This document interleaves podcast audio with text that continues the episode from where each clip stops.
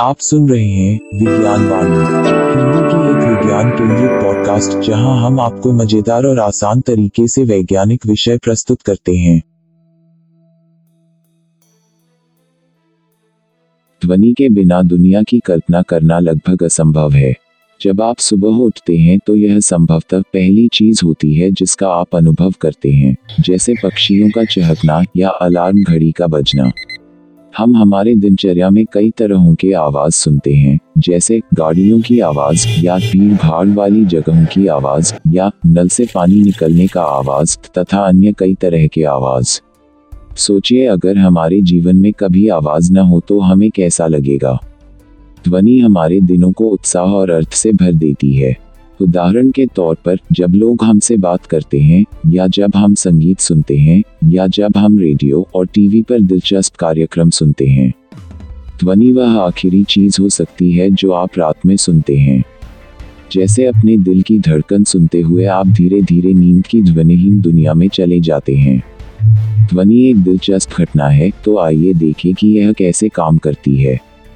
ध्वनि विज्ञान हमें बताती है कि यदि आप एक ड्रम को बजाते हैं तो आप पाएँगे कि असल में ड्रम को बजाने के कारण ड्रम की सघन त्वचा बहुत तेज गति से कंपन करने लगती है, जिसके कारण चारों ओर की हवा में भी कंपन पैदा होती है।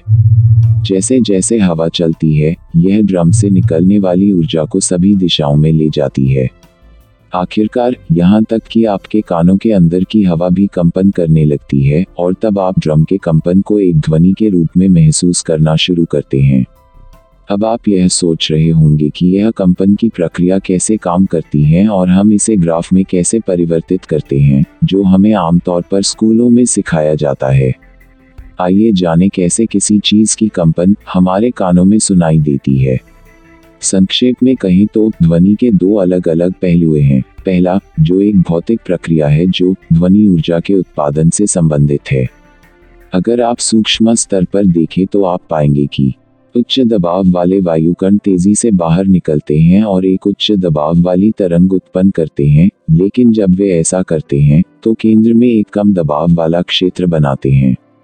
हवा के कण इस कम दबाव वाले क्षेत्र को तेज़ी से भरने का प्रयास करते हैं, जिससे कम दबाव की एक लहर पैदा होती है। जब वायु के कण इस खाली स्थान को भरने के लिए वापस अंदर आते हैं तो वे काफ़ी अधिक तेज़ी से भरते हैं, जिससे एक दूसरा उच्च दबाव वाला क्षेत्र बनता है। यह चक्र खुद को दोहराता रहता है, और हर बार जब यह ऐसा करता है तो यह एक उच्च दबाव और कम दबाव की लहर बनाता है, जिसे ग्राफ किया जा सकता है।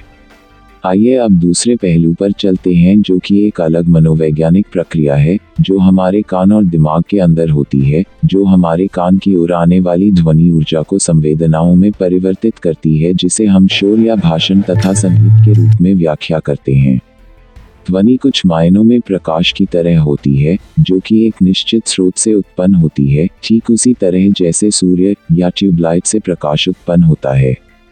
लेकिन प्रकाश और ध्वनि के बीच कुछ बहुत महत्वपूर्ण अंतर भी हैं। जैसे प्रकाश एक शून्य के माध्यम से यात्रा कर सकता है। हालाँकि, ध्वनि एक शून्य के माध्यम से यात्रा नहीं कर सकती है, क्योंकि इसे यात्रा करने के लिए हमेशा एक माध्यम की आवश्यकता होती है, जैसे कि हवा, पानी, कांच या धातु। अब आइए ध्वनि के उपयोग के बारे में जान लें।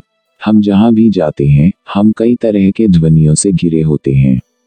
हालाँकि हम आमतौर पर ध्वनि को ज़्यादा महत्व नहीं देते हैं, लेकिन ध्वनि का उपयोग कभी कभी उन तरीकों से किया जा सकता है जिनकी हम आमतौर पर अपेक्षा नहीं करते हैं।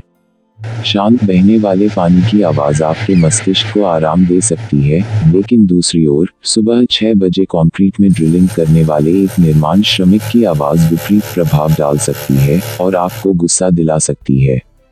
तथा किसी की आवाज़ समान रूप से आपको किसी को जलते हुए घर की लिफ्टों से बचाने के लिए या किसी विरोध प्रदर्शन में शामिल होने और अपनी बुलंद आवाज़ का उपयोग कर चीखने के लिए प्रेरित कर सकती है।